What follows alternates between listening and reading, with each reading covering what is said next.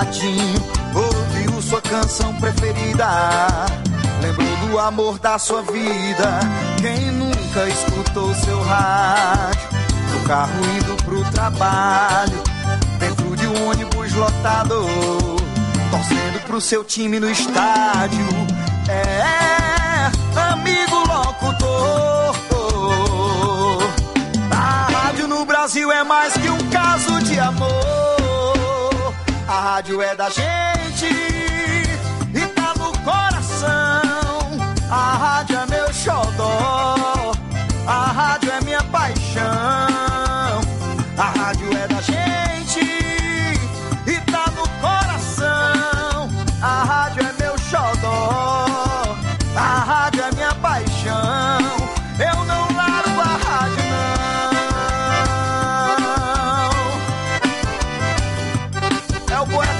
Vamos invadir o Brasil, confia no reino, vem. Eu não largo a rádio, não.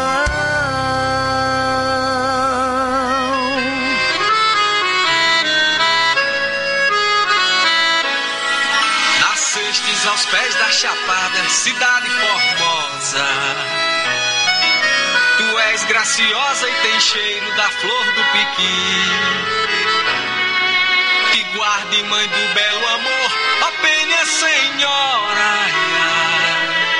Crato, princesa amada do meu Cariri. A verde floresta te abraça com tanta riqueza. E a correnteza das águas sempre a te banha. O teu pôr do sol é cenário de rara beleza. Ai, ai, pintando o céu de violeta, recebe o luar. Crato, tesouro em cultura, tu és capital. De cego Aderaldo, reisado e banda cabaçal. És cratinhos de açúcar que adoçam meu coração. Oásis ao sopé da serra, em meio ao sertão. Venha pro crato nossa felicidade. Levar e deixar saudade. Quem nos conhece quer voltar. Te amo, crato, linda flor do Cariri. Minha vida está aqui. Sou do crato Ceará. Venha pro crato ver nossa felicidade. Levar e deixar saudade.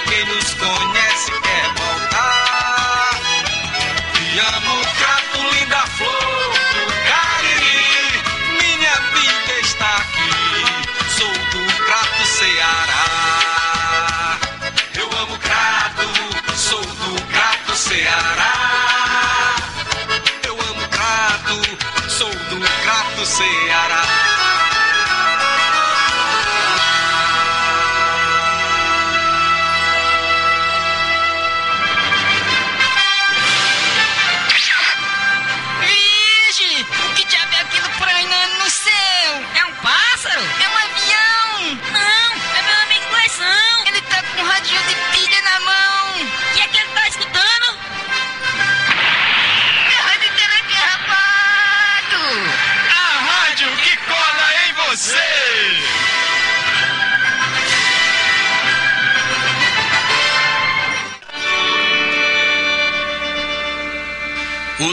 SUS é meu, também é seu. O SUS é nosso. O SUS é do Brasil. O SUS é povo, como a festa de São João. No SUS ninguém mete a mão. Vamos embora, meu povo, que é hora de lutar. Quando tomar um remédio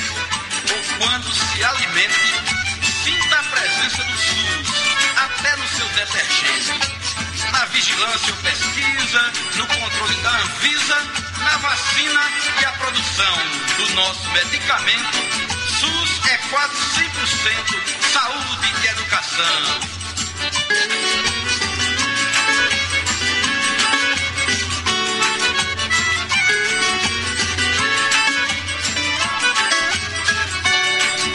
É também é seu, o SUS é nosso, o SUS é do Brasil.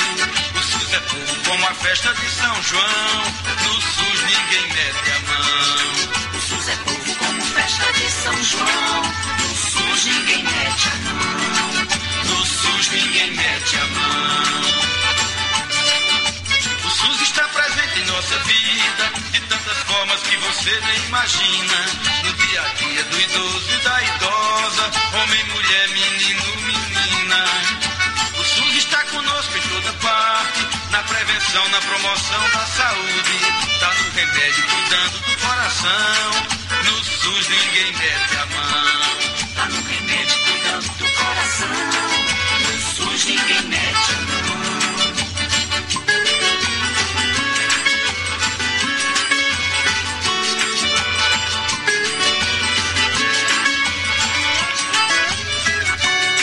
O SUS é meu, também é seu, o SUS é nosso, o SUS é do Brasil. O SUS é povo como festa de São João, no SUS ninguém mete a mão. O SUS é meu, também é seu. O SUS é nosso. O SUS é do Brasil. O SUS é povo como festa de São João. No SUS SUS ninguém mete a mão. O SUS é povo como festa de São João. No SUS ninguém mete a mão. No SUS ninguém mete a mão. Mete a mão. Oi, Sara. Oi, Isabelle. Vai começar o programa Minuto Mais Saúde, da Rádio Literária Carrapato. Eu vou ficar ligadinha aí.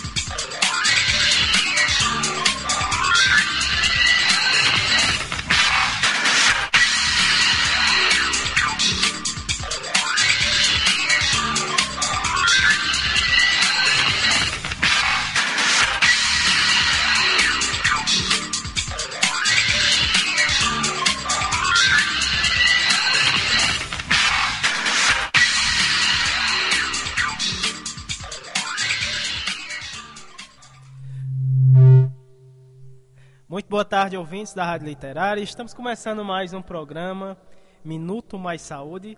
E o tema do mês de fevereiro, saúde mental e os impactos sociais. Esse é o nosso programa Minuto Mais Saúde. Estamos iniciando mais um programa nas tardes de sábado. É hora de carrapatearmos o programa Minuto Mais Saúde.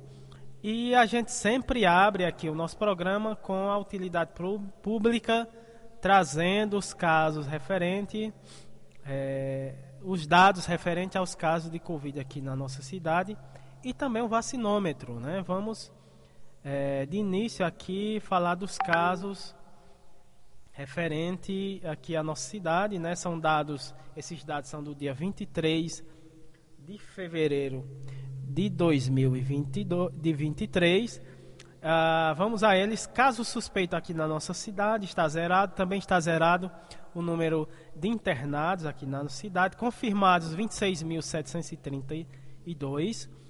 Recuperados 26.461. Uh, ah, casos descartados aqui na nossa cidade 47.761. Notificações, total de notificações aqui na nossa cidade, uh, chegamos a 74.493. Uh, ah, total de óbitos. Chegamos a 263 aqui na nossa cidade. Em isolamento até o momento, temos cinco pessoas em isolamento. Uh, esses são os dados referentes aos casos de Covid aqui na nossa cidade do Crato. São os dados, é, é, são dados fornecidos pela Secretaria Municipal de Saúde aqui da nossa cidade. A gente traz também o vacinômetro que são dados é, referentes à vacinação aqui no nosso estado. Vamos a eles. É, total de doses aplicadas aqui no nosso estado, chegamos a 24 milhões 422 mil 521 doses aplicadas aqui no nosso estado do Ceará. Lembrando que esses são dados é, do dia 23 de fevereiro de 2023, fornecido pela Secretaria Estadual de Saúde é, na primeira dose, é, temos 8.319.906. A dose única, 277.016. Segunda dose, 7.812.097 doses aplicadas. Total de doses adicionais, 17.405. Primeira dose de reforço aqui no nosso estado, chegamos a 5.475.000 132 e a segunda dose de reforço 2 milhões 483 mil e 4 doses aplicadas referente à segunda dose de reforço e a terceira dose 37.961.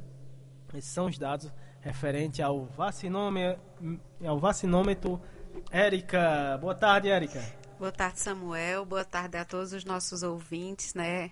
principalmente aqui a nossa querida comunidade do Carrapato, a nossa querida comunidade lá do Alto da Penha, do Mutirão, né? Lembrando que esse programa também tem uma retransmissão da nossa grande parceira Rádio Cafundó, né? Às segundas-feiras, a partir das 15 horas. E um abraço mais especial, já começando o abraços, né, aos nossos feirantes, né, que já estão montando suas barracas. Dizem que hoje, hoje é dia de feira, né, dia desse encontro. E a gente está sempre trazendo para vocês os dados, né, da questão da vacinação, mas incentivando, divulgando e solicitando que a comunidade que as pessoas procurem as unidades de saúde para fazer seus esquemas, né, completar. A gente já vai introduzir a vacina bivalente essa semana, mas a gente precisa que a comunidade também, as pessoas procurem as unidades, completem seus esquemas, né? E tiver qualquer dúvida, converse com seu agente de saúde, né? Isso é muito importante. A vacina ela salva vidas, né? E vamos já de abraço, Samuel. Vamos de abraços aqui, né? Dando é, prosseguimento aqui o nosso programa. Daqui a pouco a gente vai falar dos nossos convidados de hoje, né, Erika? É sim. Lembrando que hoje é, chegamos a, ao quarto programa do mês de fevereiro, né? Nosso último programa, que trouxe a temática é, saúde mental e os, e os impactos sociais. Né? Lembrando que também a gente já está formando a programação agora do mês de março. Acredito que até abril a gente já tem as pautas definidas, né? E abril é nosso aniversário de três anos, então a gente tem uma programação mais que especial para ficar junto de vocês, né? E o abraços hoje e sempre para nossa querida Patrícia Silva, lá da Rede Humaniza SUS, né? Nossa querida Lohane Solano, professor Ricardo Cecim, a Graça Portela da Fiocruz do Rio de Janeiro, a nossa querida irmã Rádio Paulo Freire da Universidade Federal do Pernambuco, professor Sérgio Aragaki, nossa gratidão por ter sido um grande colaborador esse mês aqui no, no programa, Margarida Pereira, doutor Olivandro e toda a sua equipe do Mutirão lá de Cajazeiras, o professor Alcindo Ferla, nosso querido Ney Vital, da, do programa Nas Asas da Asa Branca da Rádio Cidade 870 de Petrolina, no Pernambuco, nosso querido professor Itamar Lades, a ANEPS, a Paula Érico, o Movimento SUS nas ruas, a Jaqueline Abrantes, da Rede Humaniza SUS, e, e um abraço mais que especial é, nesse mês aqui de fevereiro, agregando e se chegando com a gente né, na, nessa rede colaborativa e afetiva, o doutor Marcos Moura Vieira, né, que é do movimento de psiquiatria, democracia e cuidado em liberdade, um grande colaborador, né, todos os convidados aqui do Bloco 1, ele fez toda uma articulação né, em rede e a gente sente é, que está sendo fortalecido mais um grande colaborador aqui na nossa programação e a gente agradece demais, não é isso, Samuel? Exatamente, a gente é, agradece aos nossos colaboradores né, do programa, estão sempre aí colaborando com o nosso programa. E vamos falar, Eric, por falar nisso, a gente vai falar aqui dos nossos colaboradores de hoje, né? Pessoal que vai estar nos ajudando a fazer o programa de hoje. Vamos aos nossos colaboradores e convidados do programa de hoje. Primeiro bloco, atualidades e pandemia. É, vamos ter a participação da Ana Marta Loboski, mais uma vez aqui no nosso programa. Também no primeiro bloco, o Hudson Cares Carajá. É, no segundo bloco, Vamos no segundo bloco, né, saúde, bem-estar e educação. Também vamos ter a participação do Alex Brum. Uh, no terceiro bloco, é, momento arte, cultura, prosa e poesia. E o projeto Prosa RHS, Narrativas em Rede.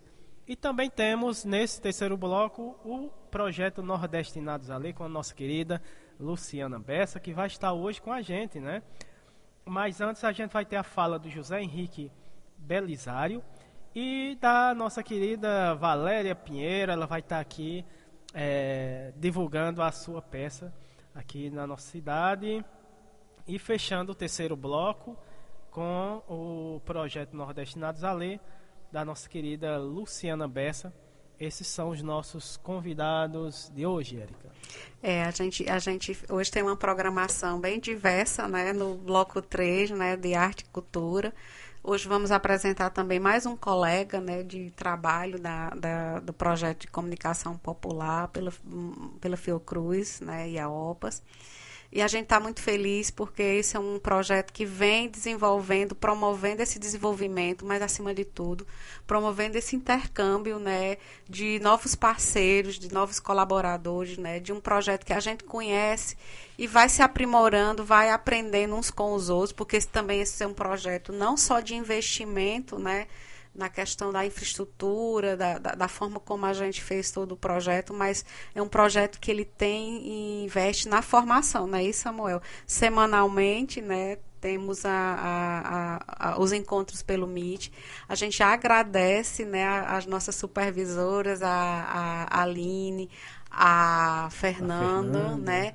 Então, por todo esse apoio, né, de estar tá nos acompanhando porque o projeto ele tem etapas a serem cumpridas e a gente ficou muito feliz com toda essa divulgação, essa articulação em rede.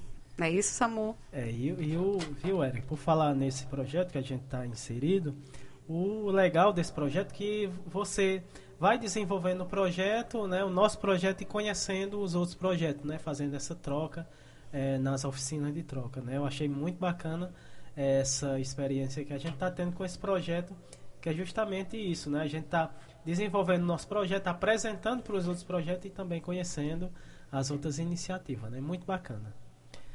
E começando aqui o nosso programa com música, como sempre, e a primeira música é do Seu Pereira e Coletivo 401, com a música Cabidela.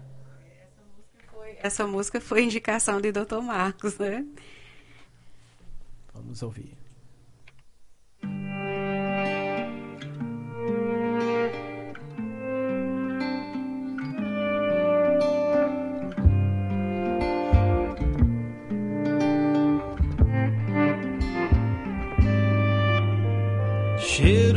Sangue, rastro de bala. Não me abala tanto quanto uma família com fome. Pra matar a fome, o homem mata um leão por dia. Por muito menos mata um homem. Tá faltando um leão no sertão. Tá faltando um leão na favela.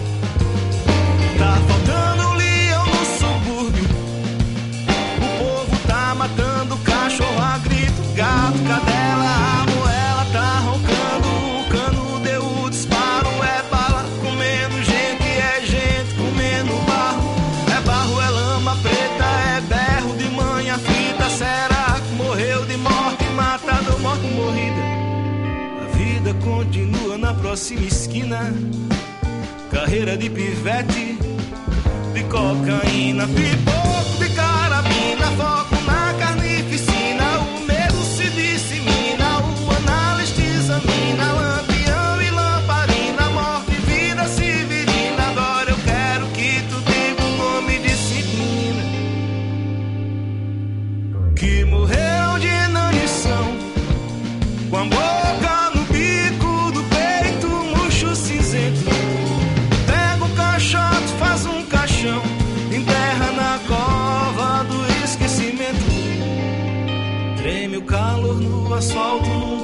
bang bang, rastro de bala, cheiro de sangue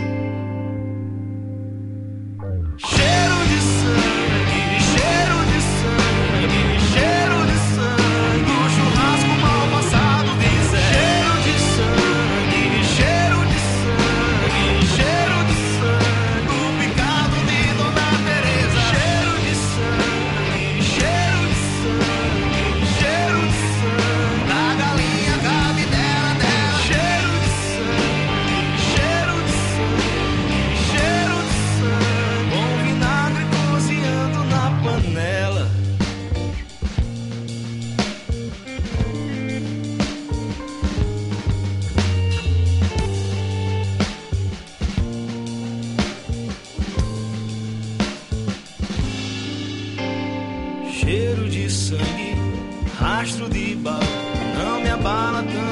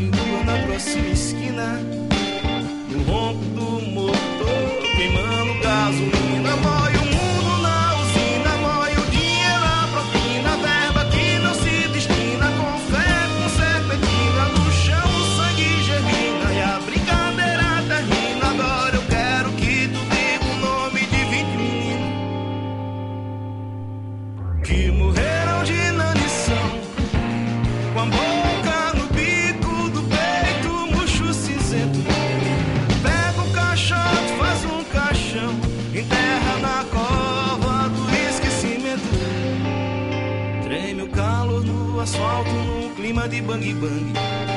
Rastro de bala, cheiro de sangue.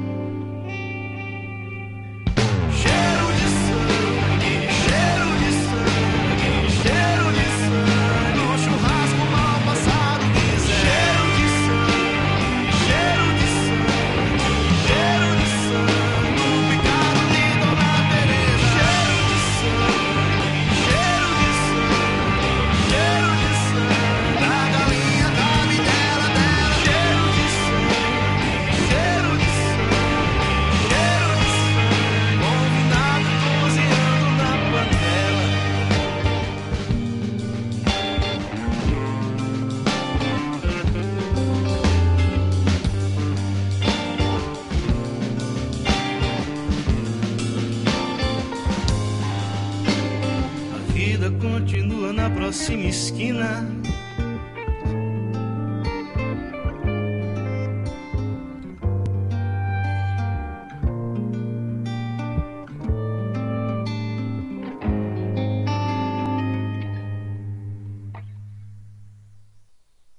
Tá, estamos de volta com o programa Minuto Mais, Mais Saúde. Você ouviu a música Cabidela do Seu Pereira e Coletivo 04, 401, né? O nome da- do, do grupo que cantou a música. E abrindo aqui o nosso programa com os nossos convidados de hoje. Primeiro bloco, Atualidades e Pandemia. Vamos ter a participação, mais uma vez, da Ana Marta Loboski, ela que é psiquiatra, doutora em filosofia, é, militante da luta antimanicomial e membro integrante do movimento de psiquiatria, ah, democracia e cuidado em liberdade. Ela fala lá de Belo Horizonte, em Minas Gerais, e ela traz o tema impactos sociais e sofrimento mental em crianças e adolescentes em situação de rua. Vamos ouvir a fala da Ana Marta Loboski aqui no nosso programa. Seja, seja muito bem-vinda aqui ao nosso programa. Muito boa tarde, Ana Marta. Bom dia, eu quero me apresentar primeiramente. Meu nome é Ana Marta Loboski, eu sou psiquiatra e trabalho na cidade de Belo Horizonte. Né? Trabalhei a minha vida inteira na, na atenção pública, no que nós chamamos de rede de atenção psicossocial para pessoas em sofrimento mental. Né? É, suponho que vocês saibam, se não sabem, é tempo de saber, né? Existe no Brasil uma política pública chamada reforma psiquiátrica, né? Que se fundamenta no cuidado das pessoas em sofrimento mental em regime de liberdade, né? Sem privação de liberdade, sem internações involuntárias, sem manicômios, hospitais psiquiátricos, né? Mas procurando criar uma série de dispositivos que atendam é, as necessidades dessas pessoas nos diferentes momentos das suas trajetórias, né? Um desses dispositivos muito importantes, nos quais eu trabalhei muito tempo, é o CAPES, né? O que é um CAPES? Centro de Atenção Psicossocial.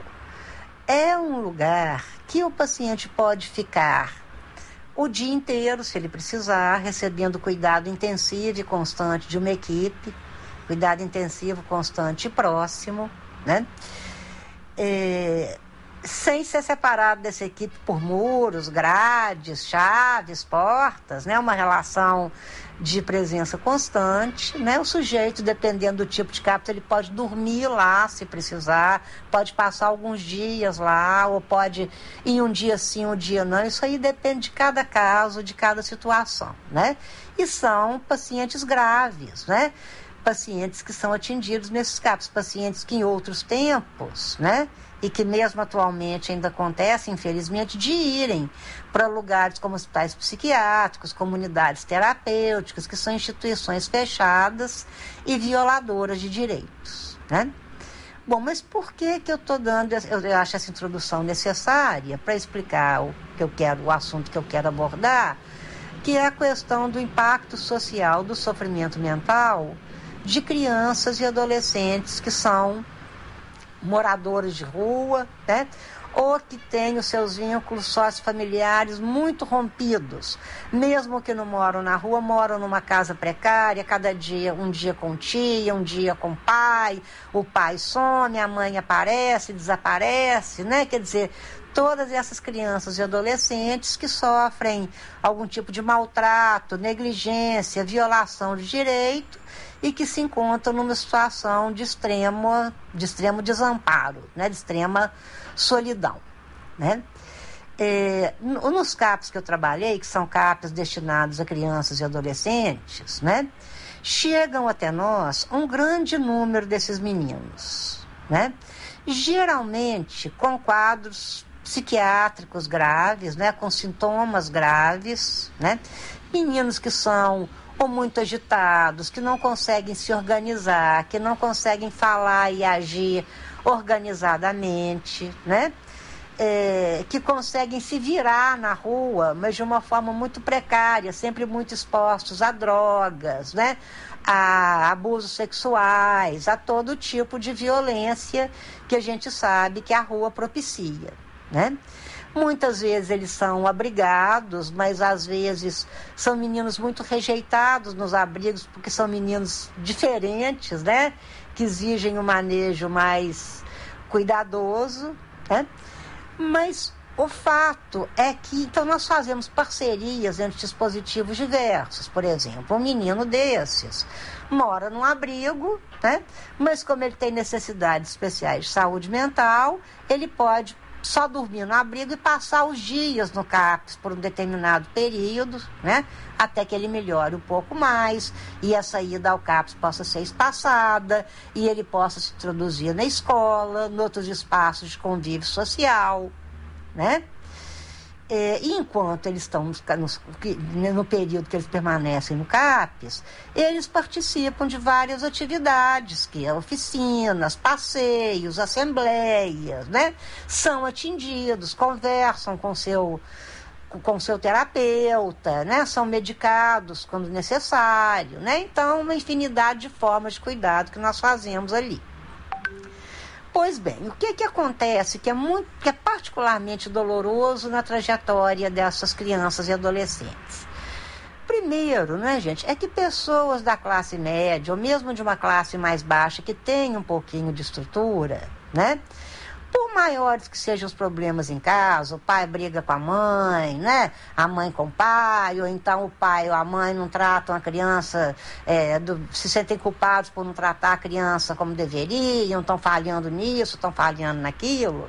Mas são crianças que, bem ou mal, recebem algum tipo de tratamento regular, de cuidado regular e constante dos seus familiares, né? A mãe pode se ausentar mas a mãe volta na hora que a criança precisa, né? O mesmo para o pai, o mesmo para os outros cuidadores, né? Essas crianças a que eu estou me referindo, desde pequenininha, é muito irregular e desamparada a vida delas. Um dia a mãe está, no outro dia a mãe sumiu porque foi usar droga, né?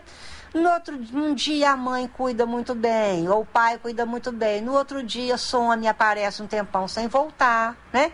Então são crianças que não podem contar com o outro de uma maneira regular, nem mesmo para suas necessidades básicas, sejam necessidades biológicas, sejam necessidades afetivas, que no caso do ser humano sempre se misturam, né? E isso, essa situação, provoca efeitos psíquicos muito danosos, né? São meninos cheios de cicatrizes, desde pequenininhos, né? E aí eu quero apontar para vocês um grave problema de política pública que se tornou ainda mais grave nos últimos quatro anos de governo federal, né, quando a reforma sofreu um desinvestimento. Esses meninos são bem cuidados nos CAPs, são bem cuidados nos abrigos, em projetos de convivência, de oficinas, de, de trabalho protegido, né? E a gente consegue avançar bastante no, no, no cuidado deles. Quando eles estão perto dos 18 anos, eles melhoraram muito né? Não estão ótimos, as cicatrizes são muito fundas para que eles fiquem tão bem, né? Mas um trabalho está sendo feito, eles estão sendo bem cuidados. E aí, de repente, gente, o menino faz 18 anos e vai literalmente para a rua. Né? Ele não pode ficar mais no abrigo, ele não tem 18 anos. Ele perde garantias que ele tinha, por exemplo, atos infracionais, que antes ele era recebia só medidas socioeducativas. Agora ele vai preso mesmo, né? É, mesmo que tenha uma pensão, que consiga um benefício, são, são adolescentes com dificuldade em organizar a própria vida, manejar o próprio dinheiro. Quer dizer, eles precisam de um suporte, precisam de uma moradia, precisam de pessoas que os ajudem é, a dar conta de chegar na escola, a dar conta de chegar no trabalho, né? E de repente, esses meninos que a gente conseguia oferecer esse amparo, eles se encontram num desamparo total e se transformam em moradores de rua, né? que usam drogas, que, são, que estão expostos aos mais diversos tipos de violência, né? e que passam, né, que, cuja trajetória se torna uma trajetória mortífera, né? dolorosa, e que muitas vezes resulta em morte mesmo. Esses meninos muitas vezes acabam literalmente assassinados. Né?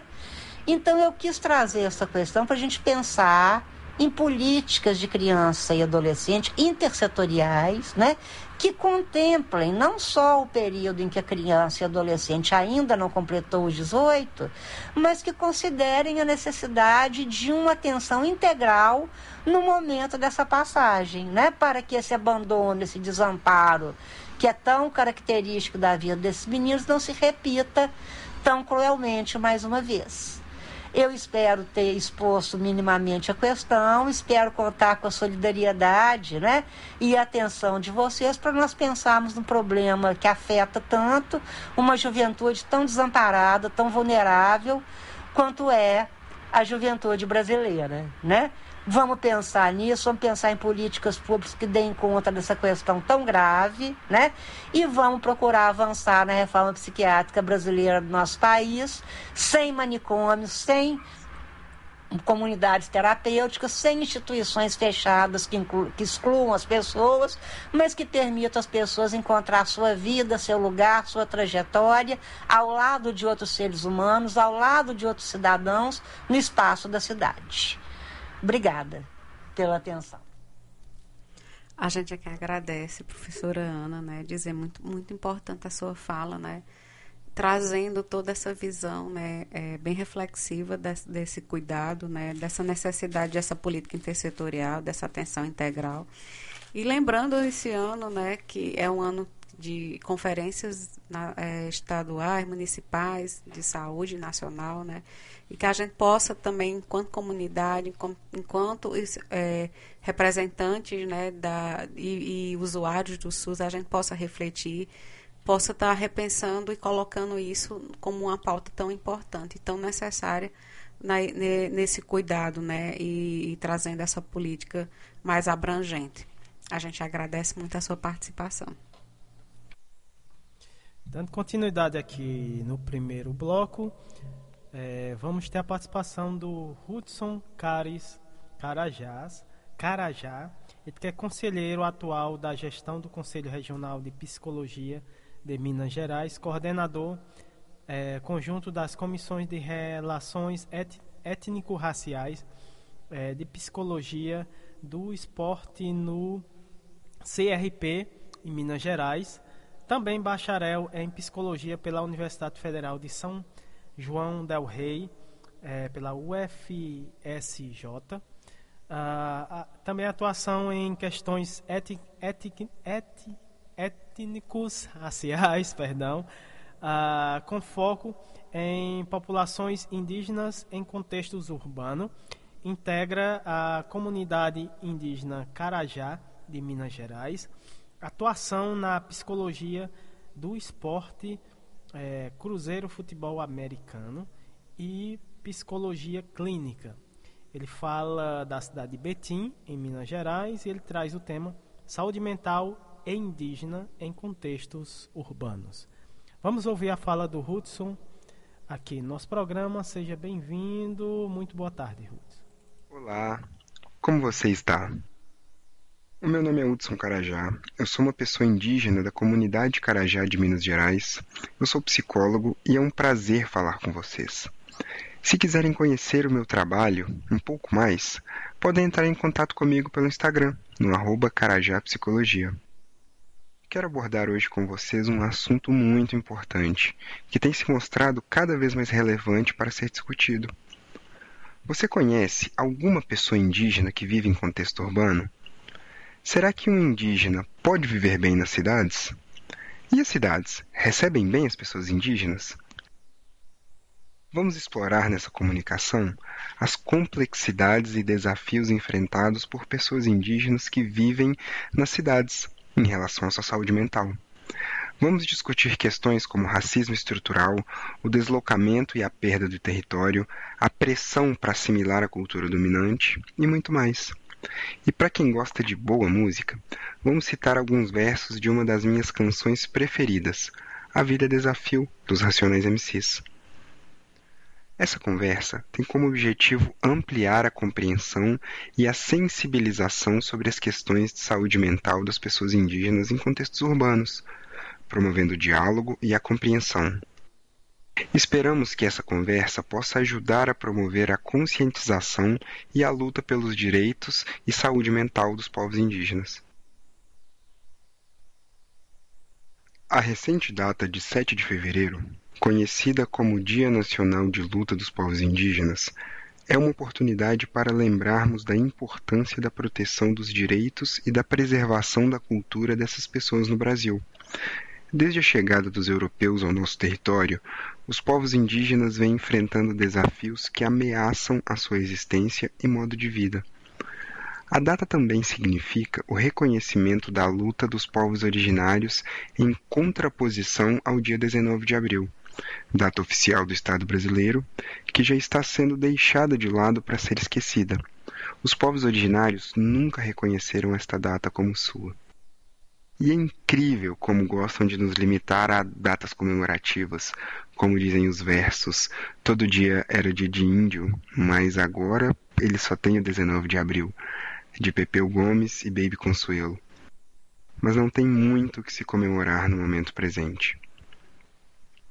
Vamos começar discutindo as diferenças culturais que podem afetar a saúde mental das pessoas indígenas em contextos urbanos. A migração de uma comunidade indígena para a cidade pode ser traumática e gerar conflitos, como a perda de parte de suas tradições e costumes e a adaptação a um ambiente bem diferente do que essas pessoas estão acostumadas. Entendemos que é difícil constituir uma relação identitária com o território e, consequentemente, estabelecer uma boa relação consigo mesmo e com os outros, bem como processos saudáveis de autoestima, quando esse território é hostil. O violento e colonizador processo que motivou a diáspora dos indígenas de sua terra natal ainda se mostra como um mecanismo vigente em todo o Estado brasileiro. Desta maneira, a única forma de existir nesse território que não é seu é por constante estado de alerta e vigilância, o que traz consigo diversas implicações no que diz respeito à sociabilidade e modo de ser no mundo. Pensando sobre isso, me recordo dos versos dos Racionais MCs, onde é cantado ou denunciado será instinto ou consciência, viver entre o sonho e a da sobrevivência. Mas também me recordo das palavras do psicólogo humanista Carl Rogers, quando ele afirma que, quanto mais o indivíduo é compreendido e aceito, maior tendência tem para abandonar as falsas defesas que empregou para enfrentar a vida e para progredir num caminho construtivo.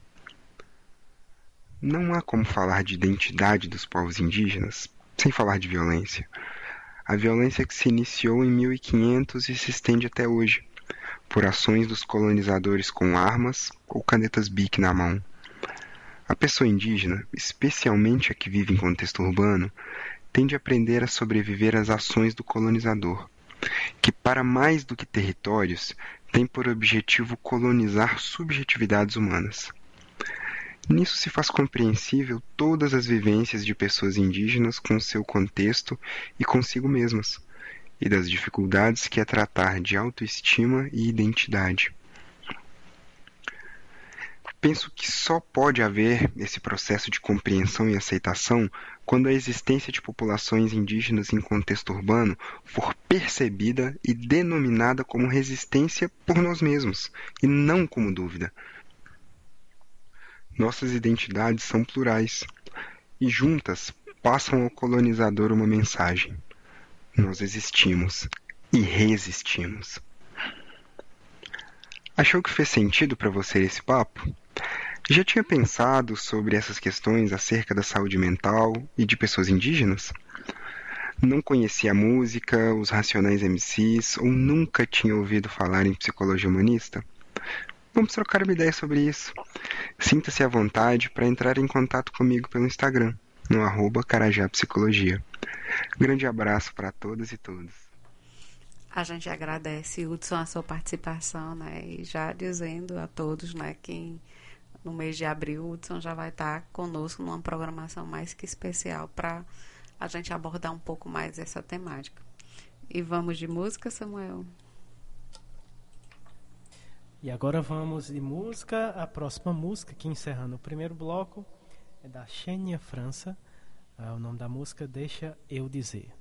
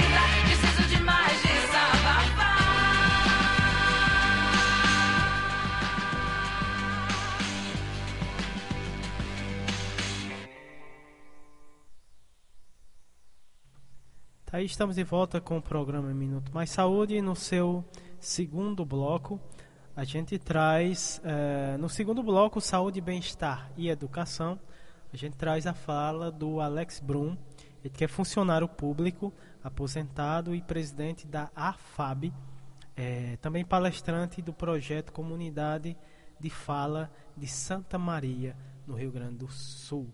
Uh, ele traz, é, ele vai falar sobre comunidade de fala, né? O tema comunidade de fala. Então vamos ouvir a fala do Alex Brum aqui no nosso programa. Seja bem-vindo aqui ao nosso programa. Muito boa tarde, Alex. Boa tarde, pessoal. Meu nome é Alex, sou funcionário público aposentado, tenho 50 anos. Atualmente sou presidente da FAB e faço parte do projeto Comunidade de Fala há aproximadamente oito anos. É, o projeto de, de, de Comunidade de Fala foi trazido ao Brasil, é, em Santa Maria, no ano de 2015, pelo americano e ativista em saúde mental Richard Weingarten. Ele é escritor, ele é jornalista e ele morou algum tempo no Brasil. Então, ah, talvez ele tenha escolhido o Brasil para fazer esse projeto, porque ele já conhecia o, o país, já tinha morado no Brasil e fala fluentemente português. O projeto Comunidade de Fala se instalou principalmente em quatro cidades do Brasil. Inicialmente foi para São Paulo, Santa Maria, Rio de Janeiro e Salvador. E possui duas cidades em Portugal, Porto e Evorá. Ah, atualmente, nós em Santa Maria é, já realizamos assim 75 apresentações deste, deste, deste projeto, sempre realizado em, em dupla, para facilitar o, o nosso trabalho de recuperação. É, o projeto Comunidade de Fala em Santa Maria funcionou da seguinte maneira. É, no ano de 2015, abril, Richard é, é, fez um convênio com nós, com a FAB Espaço Início da Silveira, para que tivéssemos uma, é, a formação de um, de um, grupo de aproximadamente 10 pessoas com qualquer tipo de diagnóstico, tanto bipolaridade, esquizofrenia, depressão, é, para que fossem, digamos assim, treinados para falar ou, ou para realizar uma palestra, que se consistia em seis tópicos. A palestra se, é, falava sobre os dias difíceis, aceitação, lidando com saúde mental, é, sujeito da minha própria história e sucessos, sonhos e realizações. É, nessas seis etapas a gente fala é, inicialmente dos dias difíceis, que para quem está começando um tratamento, para quem está saindo do, de uma internação, não é muito simples essa, é, é esse tópico. Logo após vem a aceitação, sujeita da minha própria história, falando um pouco sobre preconceito que a pessoa é, sofre é, por possuir a, é, uma, uma, ali uma, um problema de, de saúde mental. E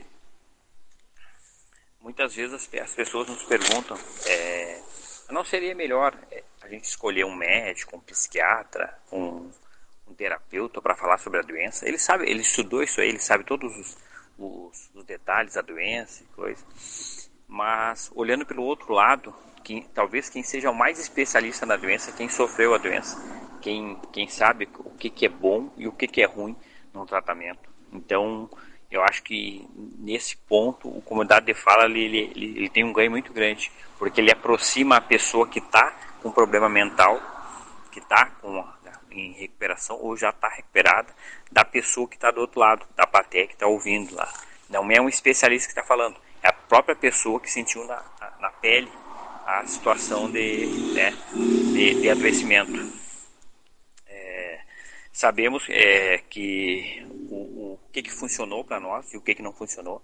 Eu acho que talvez seja uma, uma coisa importante isso aí, né, do, do funcionamento da, da doença.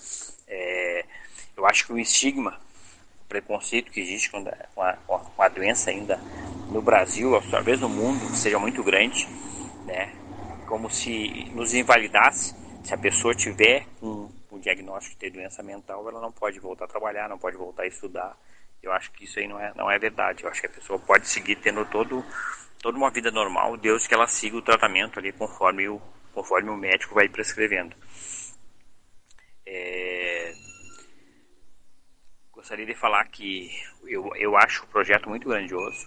É, no início a gente do, do projeto a gente não entendia muito bem e a gente foi realizando as palestras, foi sempre trabalhando em dupla. Eu acho que o, o principal assim, talvez o, a, o empoderamento, essa eu acho seria a palavra mais correta pro, né? E o trabalho entre em pares onde duas pessoas, uma auxilia a outra durante a apresentação. São coisas muito interessantes que nos ajudam muito ali. Eu acho que se fosse dizer um diagnóstico antes da, do Gradefala e outro depois, é que a gente tem mais, a gente agregou muita coisa no nosso, na nossa vida e uma seria dizer assim, existe trabalho, existe, existe vida após a internação, existe vida após o diagnóstico do médico, existe. E essas coisas a gente tem que falar e tem que, acho que combater para que a sociedade saiba que, é que, que, o diagnóstico não invalida a pessoa para o resto da vida. Que ela pode seguir estudando, trabalhando, tendo uma família. E é muito importante. Então, se eu pudesse deixar assim um, um lembrete do comunidade de fala ou do tempo que eu estou vivendo com vocês, é que é possível ser feliz após o, o, o diagnóstico deixar um forte abraço para vocês. Peço que vocês entendam ali. O projeto é muito interessante, muito interessante mesmo. Eu acho que foi uma grande sacada do, do seu vídeo. A gente agradece, Alex, a sua participação, né? E, e nada sobre nós sem nós, né? E principalmente agradecer a professora Marta Helena Oliveira Noal, né, que fez essa ponte, que ela trouxe no sábado passado um pouco desse espaço, né, que é um, ela trouxe o espaço Nisa da Silveira, né, da, da Universidade lá de Santa Maria, e dentro desse espaço eles têm a comunidade de fala, e quando ela começou a falar um pouco, eu disse assim, vamos dar um destaque né, trazer a comunidade de fala para quem não conhece, né, para que a gente possa também estar tá divulgando esse espaço. Tem um, tem um Facebook, né, Comunidade de Fala, é, Espaço Nilza Silveira, bem interessante, né, e já fiz um convite para ela, viu, Samuel? É, na nossa semana de acolhimento, né, da nossa residência multiprofissional aqui, ter um momento para ela também estar tá falando, divulgando o espaço, divulgando é, é, esse equipamento, né, esse projeto de extensão com os nossos residentes, né? Dizer da nossa felicidade, né, de mais uma de uma rede se formando na, na questão colaborativa e afetiva. E agradecer também a Patrícia, foi através da Patrícia que a, que a gente fez esse contato com a professora Marta dizer que a gente fica muito feliz quando a gente conhece é, outros espaços, quando a gente conhece outros projetos, mas que a gente possa também estar tá divulgando e fazendo esses entrelaces, né? De, de conhecer, de se aproximar, né? De repensar. Né, de refletir esse cuidado né, da saúde mental de uma forma mais humanizada e mais integral e, acima de tudo, mais participativa né, com esse poder, esse empoderamento né, dos pacientes no, na decisão do seu próprio cuidado.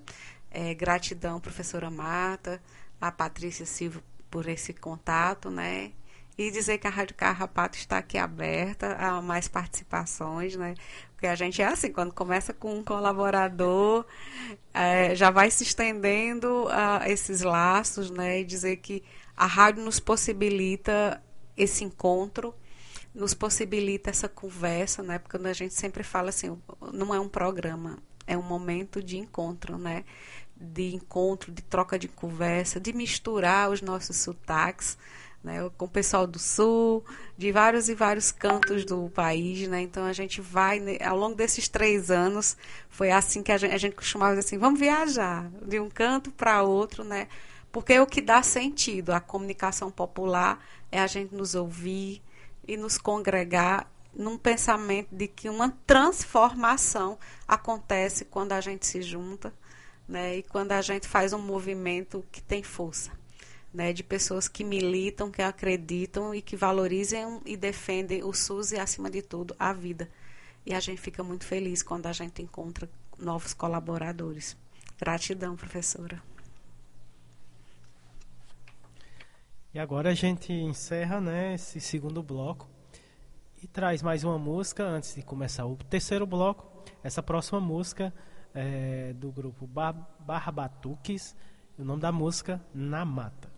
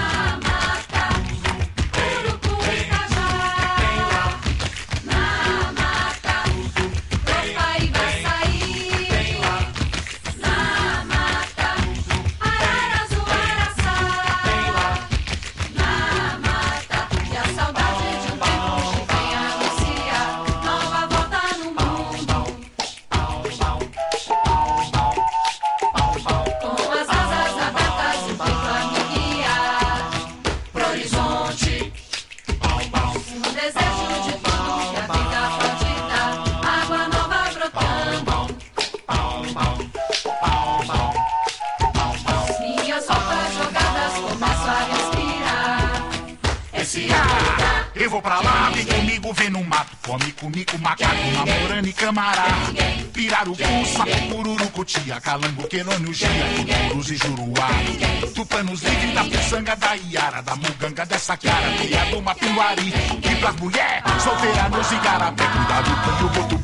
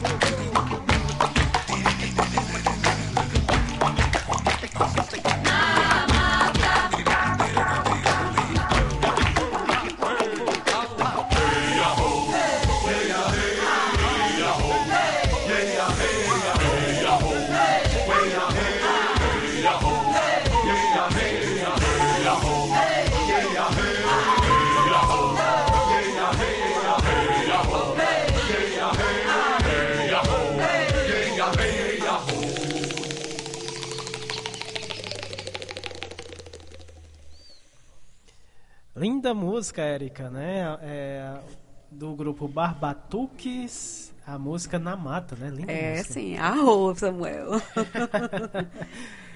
e com essa música a gente abre aqui o terceiro bloco, né? Momento Arte, Cultura, Prosa e Poesia. E o projeto Prosa RHS, Narrativas em Rede.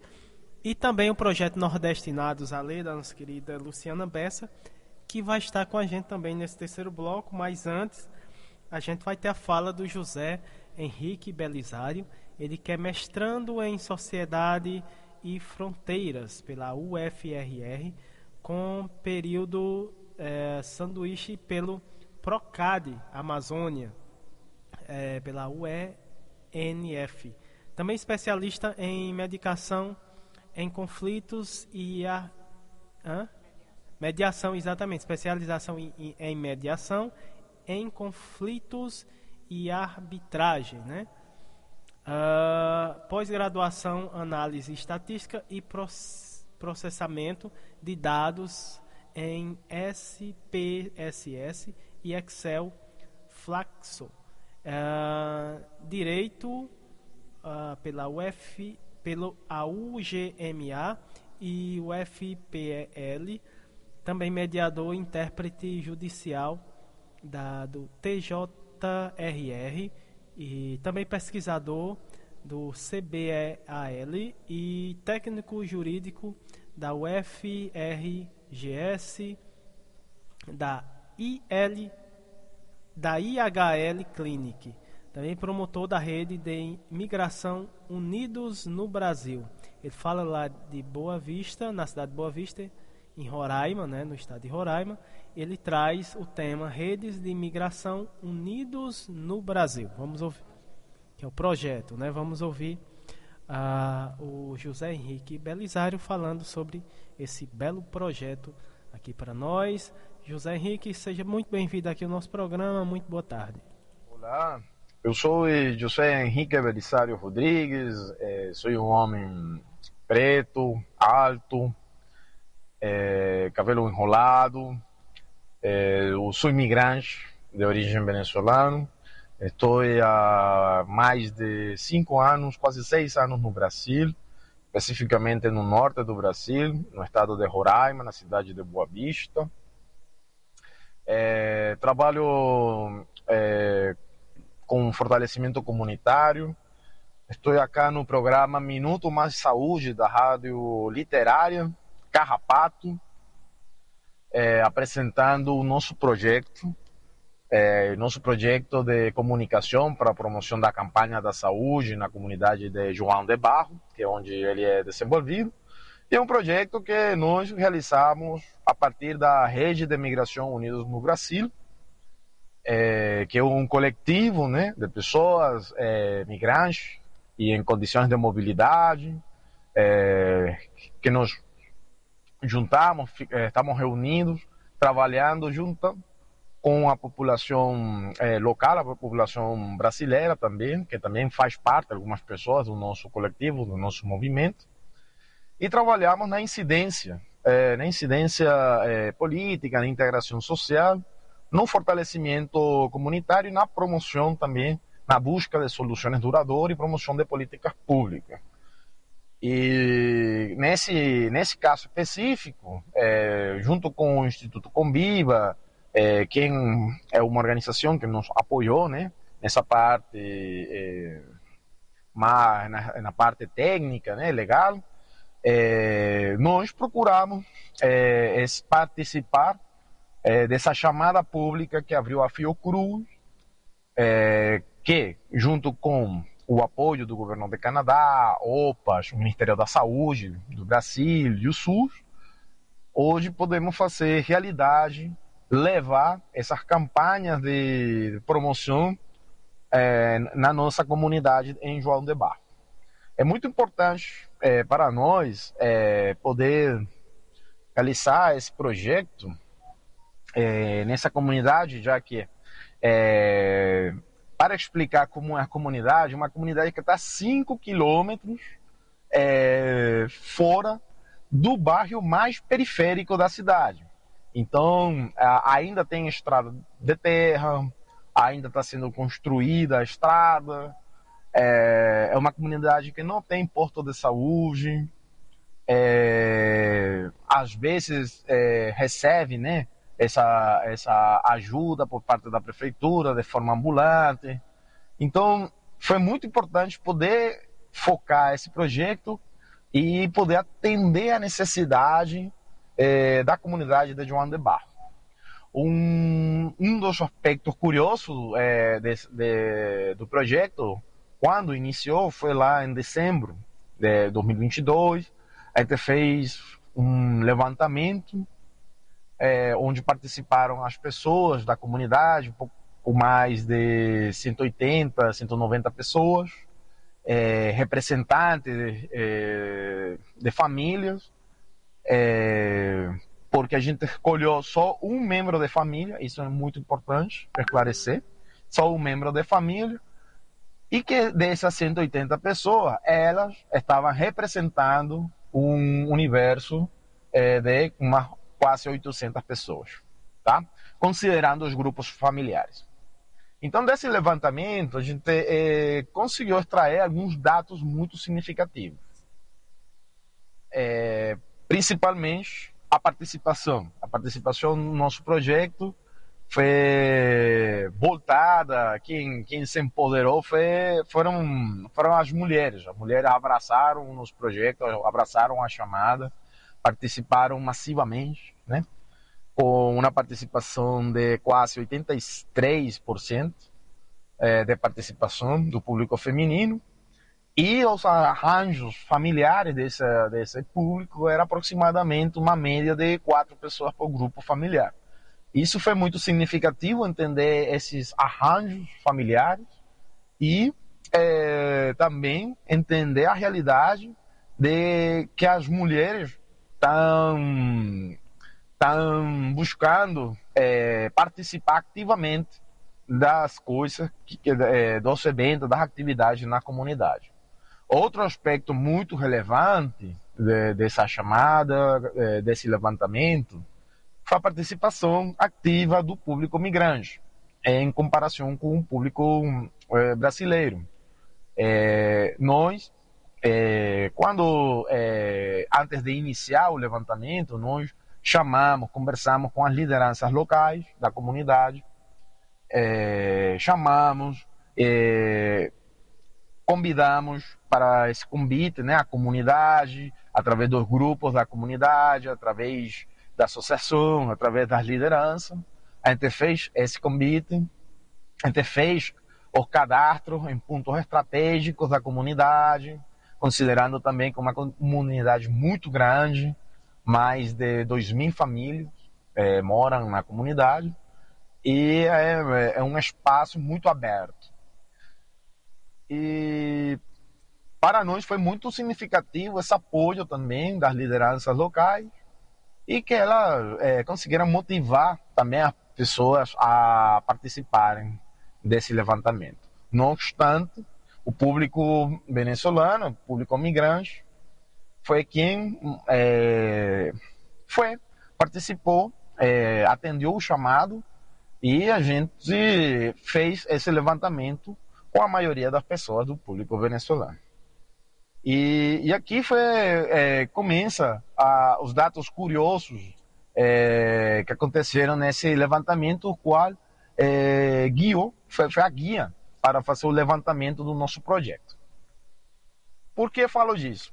Porque é, dos dados do projeto, a gente é, conseguiu ver, mapear, que quase todas as pessoas, 99% da população, é, tinha tomado alguma vacina. Ou seja, quase todos os entrevistados tomaram alguma vacina, qual seja ela. E apenas, em comparação com a Covid, apenas o 67% tomou a vacina. Então, quase um é, 30, é, 33% da população não tomou a vacina da Covid, especificamente. E outra questão muito significativa foi que dessas pessoas que se tomaram a vacina, o grande número apenas ficou com a primeira ou a segunda dose, ou seja, não considerou importante continuar com o quadro vacinal, né? É a terceira, a quarta dose, apenas ficou com a primeira ou a segunda, sendo um número mais expressivo a segunda dose. Mas voltando com as pessoas que não tomaram a vacina, a gente conseguiu que é, um principal motivo pelo qual as pessoas não tomaram a vacina foi o medo. E após do medo, é, o o, o outro motivos, outros motivos que as pessoas não, decidiram não tomar a vacina foram por questões de saúde, é, por questões de falta de transporte, por questões de gravidez, né? Ou simplesmente porque não queria tomar a vacina, ou seja, não acreditava na vacina, não tomou vacina. Isso foi muito importante, muito relevante entender essa, essa questão do nosso projeto. O, outro aspecto interessante do nosso projeto é o meio de comunicação que as pessoas usam para poder se informar. É, quase um 80% é, falou que o principal meio de comunicação seria é, a televisão. A, é, a mídia, a mídia, a televisão e rádio, principalmente televisão. É, quase, quase é, nenhuma pessoa é, falou é, de utilizar as mídias sociais em relevância, como Instagram tal, para se comunicarem sobre a Covid. Isso foi muito impactante e muito significativo. Isso guiou o nosso projeto. Então, nossa proposta, ela se baseou em na confiança e o trabalho, o trabalho em rede o, o, a confiança é, de trabalhar com a liderança e o grupo da comunidade, em criar grupos pequenos, né? É, capacitar, formar multiplicadores, e esse multiplicador é formar, trabalhar com grupos pequenos de, de pessoas da comunidade, né?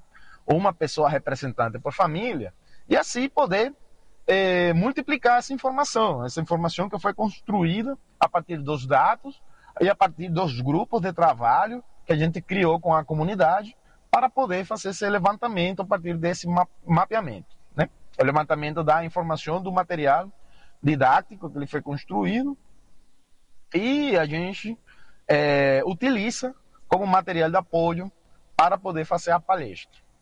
Então essas palestras acontecem é, é, com membros da comunidade, eh, poucas pessoas, uma reunião familiar, uma reunião social, é um espaço é, confortável, né? onde a gente provê né?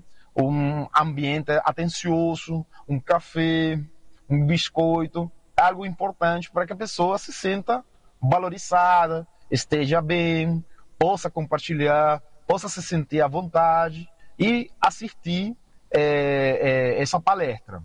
Isso foi muito importante, poder fazer disso para fazer um, uma forma de disrupção e dessa forma poder romper é, essa essa matriz de opinião negativa contra a vacina, contra a Covid e poder também mapear e medir os impactos diretos é, do nosso material.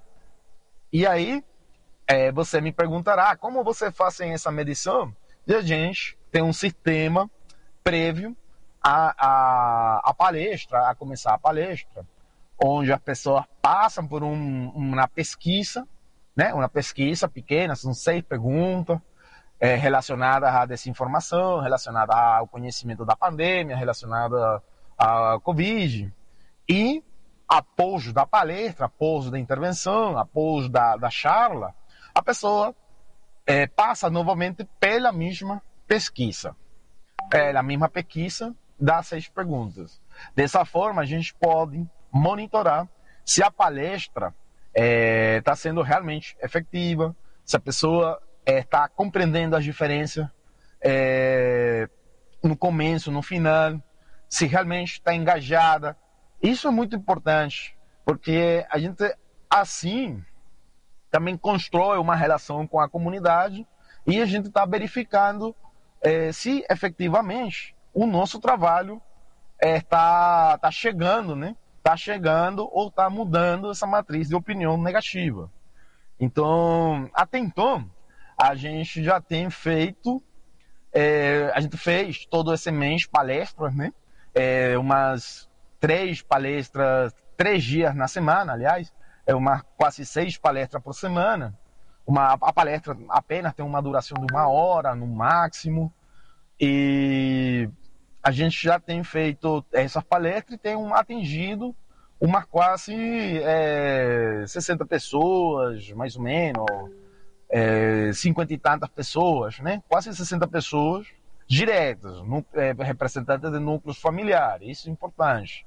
Por quê? Porque ela vai, é, esse representante de núcleos familiares, eles vão levar essa nova informação para su, sua casa, para suas famílias, para seus colegas, e eles vão poder replicar. E aí é onde entra outro gancho muito interessante do nosso projeto, que é o trabalho de rede, o trabalho de indicação. Então, a pessoa que é, estão ali, né, participam da nossa palestra, elas podem indicar também outras pessoas e, ou podem participar do projeto e eles ser formados como multiplicadores. Isso é, é a nossa visão, o nosso foco do projeto, né? É, outra questão relevante que surgiram no nosso mapeamento foi que as pessoas é, elas solicitaram, né, um número expressivo, na grande maioria, solicitou a construção de um porto de saúde. É, claro, limitações óbvias, a gente não tem recurso para isso, mas a gente organizou, junto com a comunidade, uma proposta para fazer um pouco de incidência política. O que sim a gente conseguiu efetivamente foi uma jornada de vacinação junto com a prefeitura, junto com o governo, é, que foi muito interessante. E eles abriram as portas né, para participarem ativamente lá, junto conosco, junto com o nosso trabalho, é, na nossa comunidade, e poder levar lá é, essas é, as vacinas, né? Levar uma jornada de vacina, não apenas a Covid, senão todas as vacinas disponíveis, né?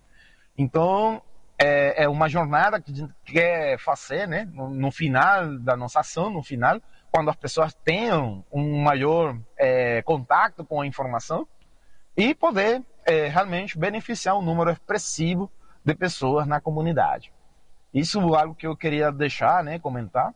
Também a gente conseguiu é, uma parceria muito interessante com a Universidade Federal de Roraima, onde é, a universidade ela vai, ela vai assumir como um projeto de extensão a, a, a, o nosso projeto comunitário e é, poder é, fazer, levar é, estudantes, professores que possam continuar né, é, fazendo pesquisa ou fazendo trabalho comunitário. Tudo isso é muito relevante porque coloca a comunidade João de Barro um, uma posição interessante, né?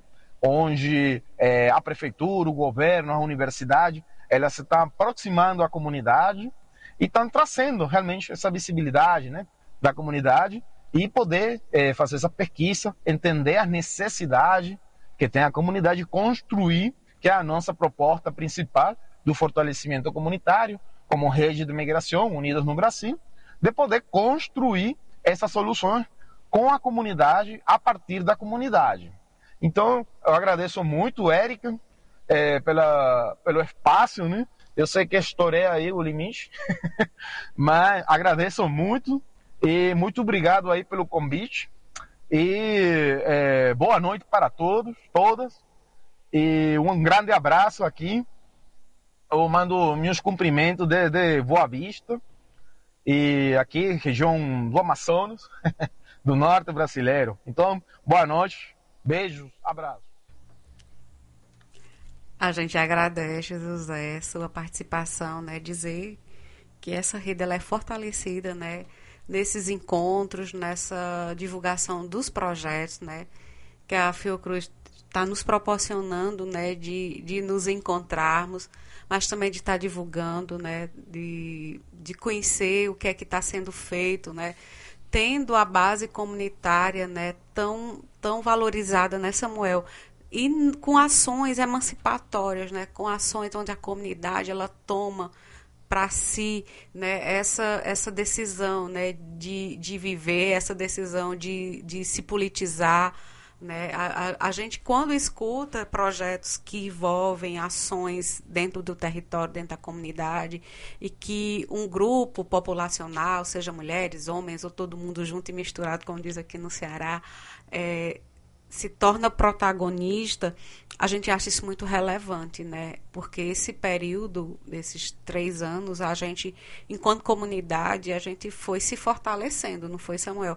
A gente vivenciou essa situação desse do passado de um desgoverno, onde não teve políticas públicas, principalmente na, no âmbito da saúde social, para garantir toda um aporte né, na, na perspectiva de, de salvar vidas, desenvolvimento social, né? E muitas comunidades tiveram que se organizar a própria base e muita coisa surgiu. Né? É, foi bem importante você trazer essa informação com relação à vacina, né? E a gente precisa ressaltar é, incentivar né, cada vez mais as nossas comunidades né, para estar tá, é, escutando e procurando informações que realmente sejam pautadas na ciência, né, na valorização da vida, né, na, naquele compromisso que a gente, enquanto profissional de saúde, também tem, e quanto comunidade, né, de viver né, nesse coletivo, né, ações que nos protejam, né? É, é, bem interessante. E assim, a gente sabe que no, na pandemia, né, como um todo, a gente está numa fase um pouco mais tranquila, mas a gente sabe que teve um fenômeno chamado infodemia, esse excesso de informação, além dos fake news. Então, assim, é, é, e as rádios comunitárias elas foram muito positivas e proativas em estar tá adotando algumas medidas né, de dentro da sua própria programação de trazer projetos, programas, né, e, e envolvendo essa comunidade com informações reais, informações que foram pautadas na ciência, né é, é, rádio comunitária tem essa articulação dentro da base territorial, dentro da comunidade, né? E propaga a, a essas informações. Então, assim, grande prazer de ter você aqui conosco, né, Samuel? Dizer que a Rádio Carrapato aqui na comunidade está de portas abertas. É bom a gente estar sempre ouvindo é, outras experiências, outros locais, outras regiões, né? Literalmente a gente, a gente acaba fazendo uma, uma interligação de norte a sul, né, de leste. Então, assim, esse país é, é nosso, né? Esse país é acolhedor e esse país é, vai ser reconstruído. Né? É esse nosso grande desejo. Gratidão por você estar aqui conosco nesse momento, né? E um abraço. Pois é, grande abraço por José Henrique Belisário né, que falou um pouco né, sobre esse grande projeto muito bacana que é a Rede de Imigração Unidos no Brasil. Dando continuidade, agora, agora a gente vai. A gente tem um, um convite, né, um convite especial.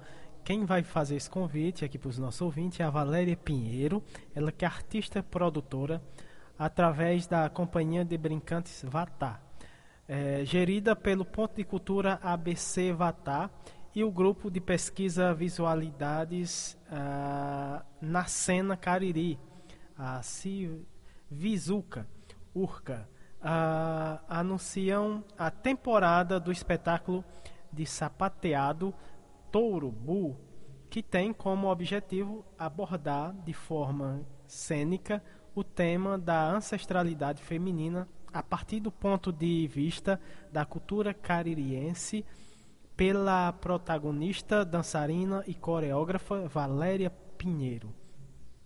A programação acontecerá no Teatro Patativa do Assaré, no Sesc Juazeiro do Norte, aqui no Ceará, entre os dias 3 e 4 de março de 2023. É, vamos ouvir esse convite né, é, da Valéria Pinheiro aqui no nosso programa, é, direto de Juazeiro do Norte, aqui no Ceará. Ela vai fazer esse convite para esse lindo espetáculo, né? Tourubu. Seja bem-vinda aqui ao nosso programa, Valéria. Muito boa tarde. Alô, companheiros, companheiras que acompanham a Rádio Literária de Carrapato. Se você é do Cariri, pronto. Te dou agora a oportunidade de assistir Touro Burro, uma obra da Companhia Vatá, que vai estar em turnê aqui pelo Cariri, depois vai para Fortaleza, sai do território e vai parar na Paraíba. Te digo como você chega lá. A gente estreia no dia 3 de março, às 19 horas, no SESC de Juazeiro do Norte, Sesc Patativa da Saré. A gente fica lá no Sesc 34, 17 e 18 de março. Mas a gente também passa pela Vila da Música, sim, lá no Belmonte, na Vila da Música, onde a gente vai fazer no Dia Internacional da Mulher, no dia 8. No dia 8 a gente vai estar às 19 horas levando touro, bull, para uma reflexão bem bacana com as mulheres. Eu vou já já falar para vocês sobre bull, sobre touro. E aí, no dia 15 de março, a gente faz Centro Cultural Banco do Nordeste, lá de Juazeiro do Norte, às 19 horas. Mas antes disso, a gente põe tudo no nosso matulão, põe no nosso carro e pá! Zarpa para Paraíba, porque dia 10, às 19 horas, a gente vai fazer em Souza, Touro, Bu, às 19 horas. Mas, para finalizar tudo, no dia 24 de março, às 19 horas, a gente encerra a programação da Semana de Teatro do Centro Cultural Banco do Nordeste de Fortaleza. Ou seja, tem touro em todo canto pertinho de você. 3, 4, 8, 10, 15, 17, 18 e 24. Serão oito espetáculos ao longo de, do mês de março. Então chega junto. O que é touro? Na verdade, touro é a forma como eu venho dialogando com a força do feminino nesse sertão de meu Deus. Era 2018 quando eu resolvi voltar para minha ancestralidade, para o meu lugar de origem. Sou filha de Juazeiro e muito pequenininha saí para o mundo. Voltei em 2018 e voltei direto para o sertão, terras que meu pai me, me deixou como herança. E ali começo a observar a força da mulher. A mulher e o feminino, de uma forma geral, lidera todo, toda a força motriz do sertão. É ela quem acorda cedo e põe os meninos para a escola, é ela quem de alguma forma vai para a roça e planta e colhe tudo aquilo que vai à mesa, é ela quem cozinha, é ela quem busca o menino na escola e é ela quem veste a sua roupa mais bonita, coloca seu batom ruge e no fim do dia está ali linda de viver, curtindo, dançando, celebrando tudo. Então, essa mulher e essa força feminina, para mim, diz respeito a touro. E claro, eu trago nesse espetáculo elementos do sincretismo porque na verdade touro também é no sincretismo do candomblé e Ansan, a força de Ansan com as suas com seus trovões, com as suas tempestades e com a sua temperança, porque Yansan é aquela que dá a luz nos relâmpagos, mas colhe o fruto junto com você. Então, touro é sobre isso. E aí a gente tem uma, uma trupe linda que eu, que eu me juntei a eles aqui no Cariri. Eu conheci mais ou menos em 2020 Vinícius de Oliveira Oliveira, que é um grande diretor de teatro baiano e que hoje está no Cariri, mora no Cariri dá aulas na Urca. E contei para ele um pouco do que eu queria, um pouco do que eu queria fazer com tudo que eu tinha apanhado e anotado e elencado sobre touro. E ele de imediato disse: Eu dirijo. E foi uma paixão à primeira vista. E aí chamei um grande amigo meu, que é meu amigo há tanto tempo, Rodrigo Frota, um grande diretor de arte com prêmios renomados em, em, em vários filmes, uma pessoa muito importante aqui para o Cariri, que está no Cariri, também professor da URCA. E convidei e disse: Olha, Rodrigo, eu queria muito dialogar nesse espetáculo com um carro de boi. Ele tomou um susto a princípio, mas em muito pouco tempo me deu o projeto dos meus sonhos com esse carro de boi. Então, ao longo do espetáculo, a gente vai navegando nessa, nessa, nessa carroça de boi e contando a forma e a força física de uma forma linda, que é uma sinfonia, onde a trilha original eu tive a, a, a alegria de ter sido construída por Wesley Santana, um menininho que eu conheci ali na Vila da Música, que teve a colaboração do Rômulo César, um percussionista genial aqui da região também.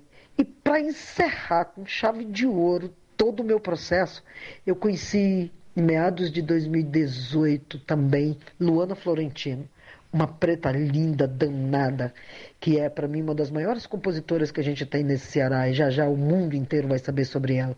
E ela me dá de presente a música que dá origem a Touro.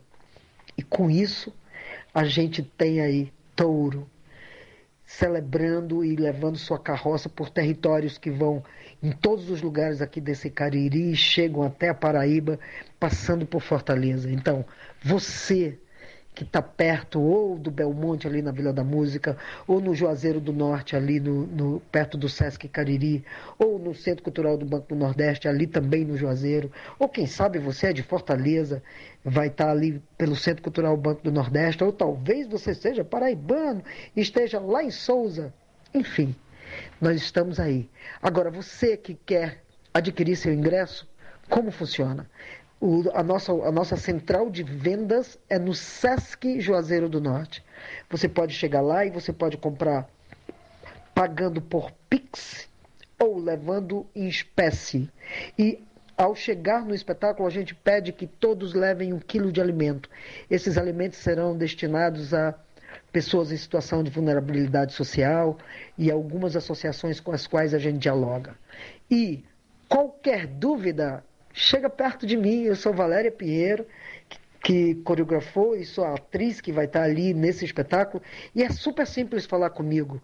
Fala por 859-8848-5649. É meu WhatsApp. Eu vou ter o maior prazer de te tirar qualquer dúvida, de te responder qualquer coisa sobre o espetáculo. E você será sempre bem-vinda na minha rede de, de afetos. Ou se você preferir, passa um e-mail para mim, valsilton.gmail.com ou busca minha assessora de imprensa. Ela vai estar sempre aqui, do ladinho de vocês, Lara Alencar, tá bom? Um cheiro na alma. Fui! A gente agradece, Valéria, né, é, a sua participação, né? E ficamos muito honrados de você também estar divulgando né, seu espetáculo. Né? Lembrando a todos os nossos ouvintes, né, no bloco 3 a gente dialoga saúde, arte e cultura, né? além do projeto Prosa RHS, Nordestinados a Ler. A gente sempre traz lançamentos de espetáculo, livro, cordel, né, Samuel? Né? Porque é esse é esse fator aqui no Cariri que nos dá esse sentido, né? A arte nos transforma a arte também nos faz promover a própria vida, né? Então assim, tá no Cariri, a gente tem esses espaços, a Vila da Música, o Centro Cultural, os nossos brincantes. Então assim, não não não ia ficar de fora dentro da nossa programação, tá divulgando esses espaços, espetáculos, o que vem acontecendo, né, mobilizando as comunidades, a arte ela é universal, ela, ela, ela permeia esses espaços, né? seja um, algo local, seja é, é, espetáculos que vêm de fora. Temos a Mostra Sesc Cariri anualmente, então a gente sempre está divulgando também espetáculos, lançamento de livro. E a gente fica muito feliz quando um artista vem é, se sente à vontade de participar da, da, nossa programação, né? De, também já ter vindo aqui na comunidade, que a Valéria já veio aqui várias vezes, né, Samuel? Uma grande articuladora e divulgadora também aqui desse cenário né, artístico que mobiliza o nosso Cariri. Gratidão. Grande Valéria, gratidão, né? E, e ela trazendo aí esse grande espetáculo aqui nos presenteando, presenteando aqui o nosso Cariri, né, os demais territórios com esse lindo espetáculo. E a gente fortalece, aproveita e fortalece o convite, né? É, você que está no Juazeiro, que é de Juazeiro do Norte, dia 3 e 4, dia 8, se eu não me engano, aqui no Crato. Ah, e também vai estar tá lá em, em, em, na Paraíba, né? É, e com esse espetáculo, são oito espetáculos, né? São oito oportunidades aí de você estar tá, é, assistindo esse belo espetáculo da nossa querida e talentosíssima Valéria Pinheiro. Um grande abraço, Valéria. É, gratidão. É, dando continuidade aqui o nosso terceiro bloco, a gente vai ter aqui a participação da Luciana Bessa no projeto Nordestinados a Ler, ela que é doutora em letras eh, pela Universidade Federal do Ceará e também idealizadora do blog literário Nordestinados a Ler. Ela fala aqui da cidade do Crato e ela traz uh, antes do dia partir de Marta Medeiros. Vamos ouvir a Luciana Bessa aqui no nosso programa. Luciana, muito seja muito bem-vinda aqui ao nosso programa. Muito boa tarde. Tarde, Samuel. Boa tarde, Érica. Boa tarde, ouvintes da Rádio Literária Carrapato. Que as águas de fevereiro, passado esse carnaval, para uns de folia, de alegria, para outros, nem tanto, nos traga tranquilidade e renovação, além, claro, de boas informações, já que a Rádio Literária Carrapato tem essa incrível missão de informar e de emocionar seus ouvintes com narrativas de vida, de luta e de superação. Eu sou Luciana Bessa, eu sou idealizadora do blog literário Nordestinados a Ler, e o blog Nordestinados a Ler ele trabalha com textos de autoria feminina produzida aqui por mulheres da região Nordeste. E caso vocês desejem saber mais sobre o blog, anota aí o endereço nordestinados a ler, tudo junto, nordestinadosale.com.br. E caso queiram seguir a gente no Instagram, é arroba nor.destinados. E a literatura, já dizia o poeta francês Jules Deleuze, a literatura cura. Então, para além de uma válvula de escape, para além de entretenimento, a literatura nos deixa mais empáticos, mais generosos diante das tragédias humanas, que são muitas. E a quem possa me escutar aqui na Rádio Literária Carrapato, nessa tarde de sábado, do dia 25 de fevereiro, eu indico a literatura, eu indico a leitura para melhorar a saúde mental. Inclusive, tem uma pesquisa feita pela Universidade de Sussex, na Inglaterra, que revelou que seis minutos diários de leitura, isso mesmo que vocês ouviram, seis minutos diários de leitura, já aliviam o estresse e as tensões. Ler melhora o funcionamento do cérebro, desenvolve o senso crítico, estimula a imaginação, amplia o conhecimento e enriquece o vocabulário e a escrita. Então, para aliviar as tensões da semana, eu quero compartilhar com vocês a crônica Antes do Dia Partir, da Marta Medeiros. Abre aspas, diz o seguinte: Paulo Mendes Campos, em uma de suas crônicas reunidas no livro O Amor Acaba, diz que devemos nos empenhar em não deixar o dia partir inutilmente. Eu tenho, há anos, isso como lema. É pieguice, mas antes de dormir, quando o dia que passou está dando prefixo e saindo do ar, eu penso: o que valeu a pena hoje? Sempre tem alguma coisa. Uma proposta de trabalho, um telefonema, um filme, um corte de cabelo que deu certo. Até uma briga pode ter sido útil caso tenha iluminado o que andava escuro dentro da gente. Já para algumas pessoas, ganhar o dia é ganhar mesmo. Ganhar um aumento, ganhar na loteria, ganhar um pedido de casamento ganhar uma licitação, ganhar uma partida. Mas para quem valoriza apenas as megas vitórias, sobram centenas de outros dias em que, aparentemente, nada acontece. E geralmente são essas pessoas que vivem dizendo que a vida não é boa e seguem cultivando sua angústia existencial com carinho e uísque, mesmo já tendo seu super apartamento, sua bela esposa, seu carro do ano e um salário aditivado. Nas últimas semanas, meus dias foram salvos por detalhes. Uma segunda-feira valeu a pena por um programa de rádio que fez um tributo aos Beatles e que me arrepiou, me transportou para uma época legal da vida, me fez querer dividir aquele momento com pessoas que são importantes para mim. Na terça, meu dia não foi em vão, porque uma pessoa que amo muito recebeu um diagnóstico positivo de uma doença que poderia ser mais séria. Na quarta, o dia foi ganho porque um aluno de uma escola me pediu para tirar uma foto com ele. Na quinta, uma amiga que eu não vejo há meses ligou me convidando para almoçar. Na sexta, o dia não partiu inutilmente só por causa de um cachorro quente.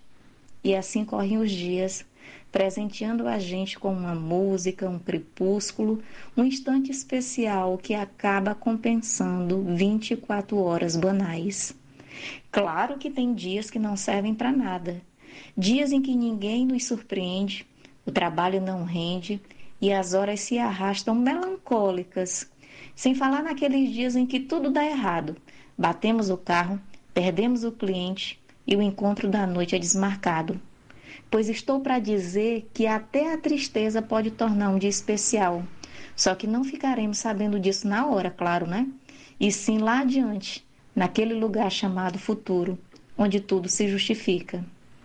É muita condescendência com o cotidiano, eu sei, mas nem não deixar o dia de hoje partir inutilmente é o único meio da gente aguardar com entusiasmo o dia de amanhã. E aí fecha aspas. Eu acho essa crônica linda. E antes do domingo chegar, antes do sábado partir, eu já tenho aqui comigo o sorriso da minha sobrinha Ana Luísa, a visita de uma amiga, Fabiana, aqui na minha casa para tomar um café, uma conversa por telefone com a minha mãe, Lúcia Bessa, que só em saber que ela está bem, eu já me sinto afortunada pelo universo. E por saber que estou aqui, na Rádio Literária Carrapato, ao lado do Samuel e da Érica, que fazem um programa lindo e potente, eu tenho certeza que o dia não foi em vão. Então eu te pergunto: o que você já fez hoje para não deixar o seu sábado partir em brancas nuvens? Ainda não fez nada? Dá tempo fazer muita coisa. Não esquece disso. Boa tarde a todos e todos. Aproveitem o sábado e até. A gente agradece, Lu, sua participação, né? Você falando, né? E a gente, a gente repensando realmente é. o nosso dia, né? É, esse, essa crônica é muito linda, né? Eu acredito que é nesses encontros, né, que a gente faz essa reflexão. Quando a gente está na mais do que um programa, a gente sempre fala é um momento de encontro, de, da gente se congregar com várias pessoas de outros locais, mesmo, mesmo que seja pela voz, pelo sotaque, né? Às vezes até em outra língua, né, Samuel? Mas assim, a gente vem fazendo esse momento, né, né de, de, de, de encontro para um aprendizado, né? Esse aprendizado não só num conhecimento formal, né? Mas, é mas assim um aprendizado também de vida, de potência, né? De afeto, dessas trocas que a gente se permite estar aqui, né? Nesse sábado, antes do dia partir, né? E eu já estava falando aqui neste tanto com Samuel. É, tua mãe está lá na feira. é, então, assim, é, existe também, assim, a gente vem para a programação da rádio, mas tem toda, tem todo um processo, né? Um ritual para a gente estar tá aqui. Né? Acho que a gente agradece muito esse momento, agradece muito ao universo e, já aproveitando, já mandando, vou já mandar o abraços, né? Assim, a gente quer agradecer a cada um de vocês que está com a gente, seja aqui na comunidade, na sua casa, na sua calçada, debaixo, próximo ao postezinho, né? Que o que o que a gente mais enaltece aqui é o, é o rádio poste. É esse rádio que adentra a rua, né? Que aproxima as pessoas dentro de casa no seu quintal, no seu jardim, né? Na avenida principal, onde as pessoas estão já montando suas barraquinhas, que hoje é dia, é dia de feira, né? Mas também na rádio web, que a gente pode também estar tá chegando, transcendendo esse local da nossa cidade, aqui da nossa região, né? E a gente tem esse sentimento assim de, de gratidão, né?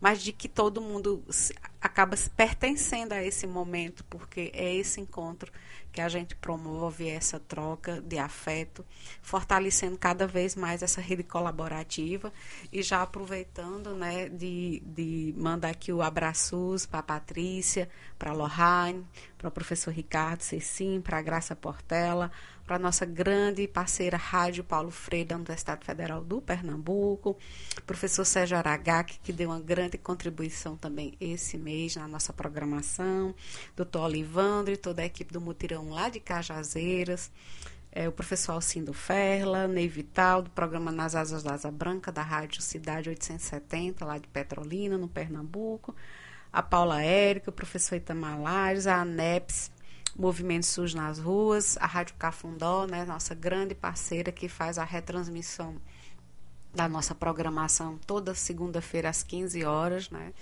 Que, é, que tem uma extensão de dois bairros, né? Que é o Mutirão Alto da Penha. Então a gente manda esse abraço para toda essa comunidade, para Jaqueline Abrans da Rede Humaniza SUS. E esse ano, esse mês, né, um abraço, um abraço muito especial, assim, de muita gratidão ao Dr. Marcos Moura Vieira, né, do movimento Psiquiatria, Democracia e Cuidado em Liberdade, por essa grande colaboração, né, Samuel, dessa articulação em rede, que isso nos fortalece, né. Um abraço também à, professora Marta Noal, lá da, da Faculdade de Santa Maria, no Rio Grande do Sul. Então, assim, a cada programa, a cada encontro, a gente vai encontrando pessoas, fortalecendo essas redes, né, e divulgando e promovendo e defendendo o SUS e defendendo a vida. Gratidão a todos. Gratidão aos nossos ouvintes e também né, gratidão aos nossos parceiros e colaboradores né, convidados que participaram do programa de hoje. A Ana Marta Loboski, ao Hudson Cares Carajás, ao Alex Brum, ao José Henrique Belisário, a Valéria Pinheiro e a nossa querida Luciana Bessa, né? Esse gratidão a essa turma aí que nos ajudou a fazer o programa de hoje, né? Agradecendo aos nossos ouvintes que nos acompanham pela pelas caixinhas aqui na comunidade também, agradecendo todo o pessoal que nos acompanha Brasil afora, né? Pela internet, também o pessoal que nos acompanha é, pela rádio Cafundó e também o pessoal que também nos acompanha pelo podcast. Né? Um grande abraço para todo esse pessoal que nos ajuda é, a fazer esse programa todo sábado. Está acompanhando aí o nosso programa. Estamos juntos né, nas tardes de sábado para carrapatearmos juntos. Um grande abraço e até o próximo sábado.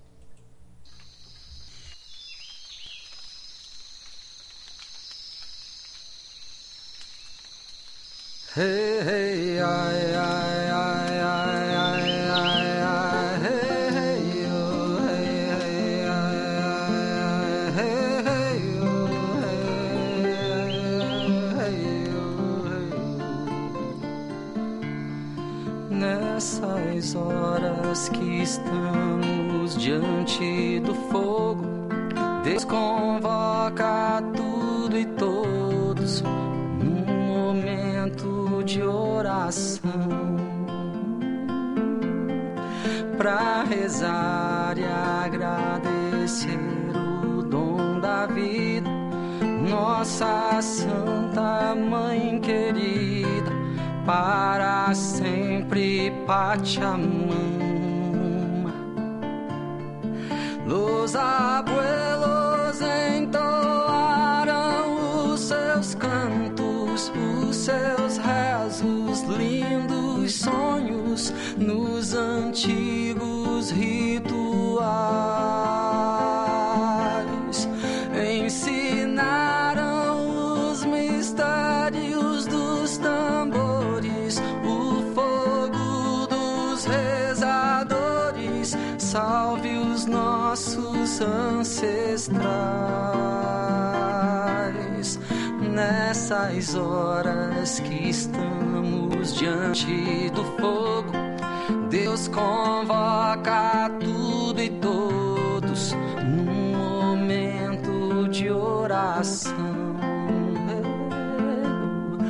para rezar e agradecer o dom da vida. Nossa Santa Mãe querida, para sempre sobre Pachamama. Os abuelos entoaram os seus cantos, os seus rezos, lindos sonhos nos antigos rituais.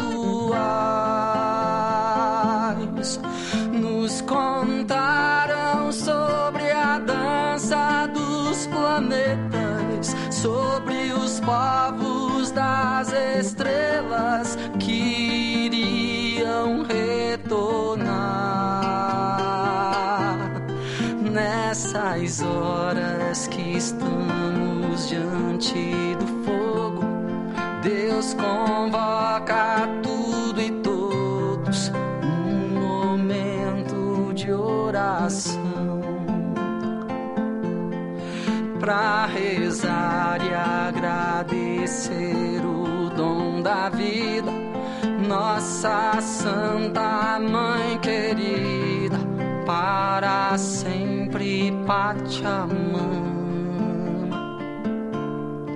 Hey, hey, ai, ai, ai, ai, ai, ai,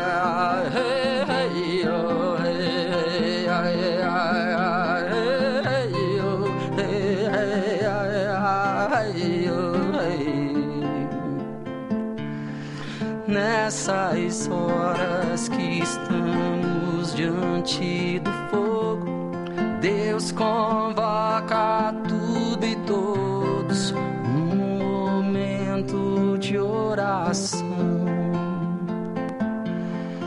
Para rezar e agradecer o dom da vida, nossa Santa Mãe querida, para sempre Pachamama.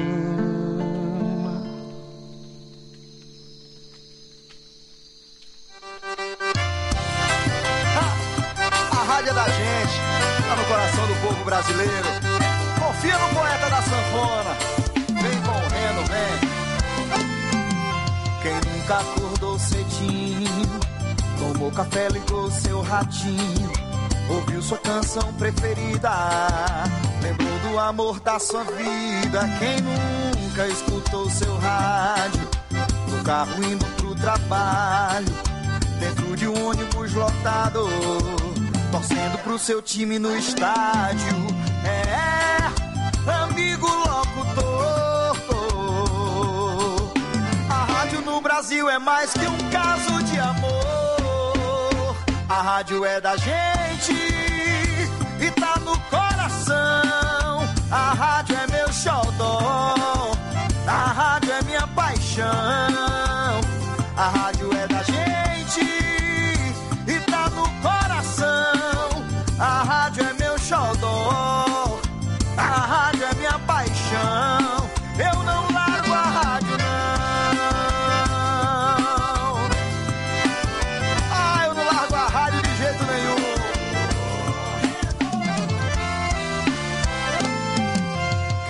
Acordou cedinho, tomou café, ligou seu ratinho, ouviu sua canção preferida, lembrou do amor da sua vida. Quem nunca escutou seu rádio, no carro indo pro trabalho, dentro de um ônibus lotado, torcendo pro seu time no estádio. É,